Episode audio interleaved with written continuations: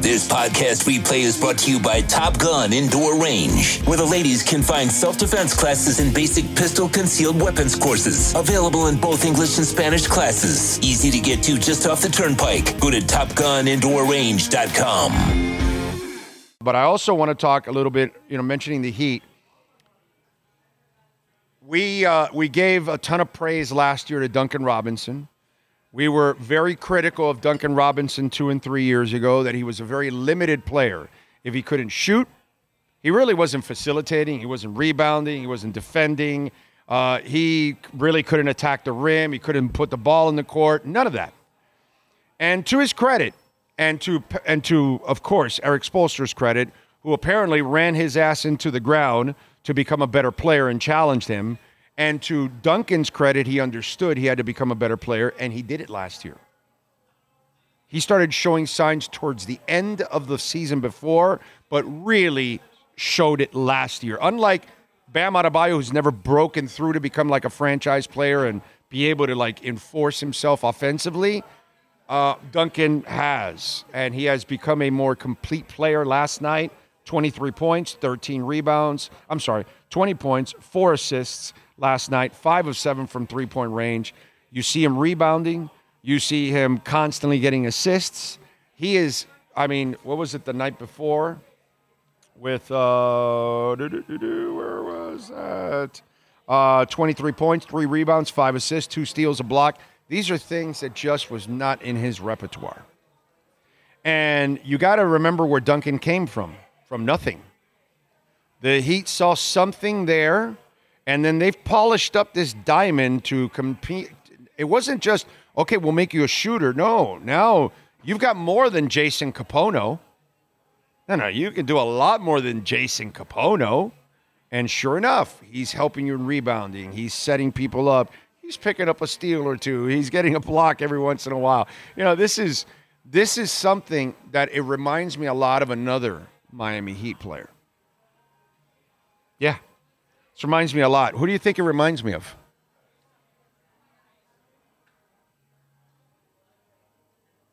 And he may become the second of it in this franchise's history.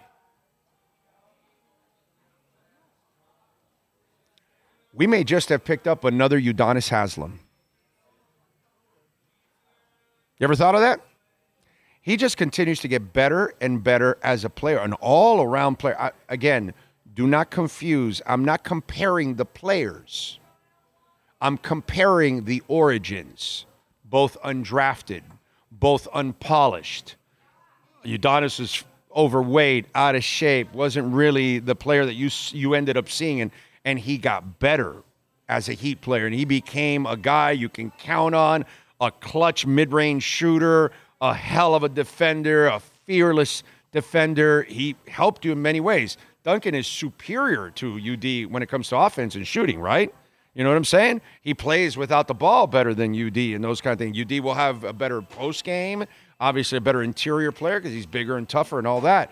But my point is, these are two players they've picked up out of nothing, complete coal, and you polish them both up to be diamonds. And the pace now that Duncan is on he's only pacing to get better as a player. And that becomes just an absolute steal. You, you, you do realize you could be retiring Duncan's number. Yeah, I said that. Yeah, it's crazy. What, what if Duncan starts doing this for 10 more seasons or eight more seasons? You know, he's going to become one of those beloved players because you've had them from the beginning to the end. You know, the things the Marlins can't ever do. You ever, you know, those kind of things. So this is amazing that you get to have him from infancy all the way through possibly retirement because he fits exactly what you need. And to his credit, two years ago, he, he was going to be part of a trade somewhere. You were like, oh man, we got to unload a first rounder to unload Duncan. That's what we were talking about. That's how bad it was. Nobody's going to want that contract. You're going to have to give up a first rounder to get rid of Duncan. Now you will have teams lined up to give you a pick or two for Duncan now. But if I'm the Heat, I would never let go of, of, of Duncan Robinson because Duncan is kind of like UD, the guy that won't turn into a superstar, but can turn into a franchise type player. Not like the, the, the those normal. I'm talking about like, like those franchise players that are like really, really good and they're with you for a long, long time. You know what I'm saying? That they they're part of your culture. You know that kind of stuff. Because UD is not really a superstar. He's not really talent wise where Timmy and Alonzo and Wade are. Forget it. And I know they put LeBron up there too and and and uh, Shaq. He's not there, right? And neither is Duncan. But the importance to your team to have a guy like that forever, to have Nat Moore in your organization. Nat Moore is my favorite Dolphin receiver, but I'll tell you, he's not Paul Warfield and he's not Nat Moore. I mean, he's not um, uh, Duper and he's not Clayton. Okay, he's the next level under those guys. But you have to have Nat Moores on your franchise. You you must have a Nat Moore on your franchise. You must have a Jim Jensen on your franchise. You know, you must have, and that's to a lesser extent. But I'm talking about those players, Troy Brown for the New England Patriots. Is he going to be considered Wes Welker? Never. But is he a guy that should be treasured by Patriot fans? F yeah, dude. F yeah. You definitely want that. What was the uh, was it Kelso, the special teamer for the Buffalo Bills?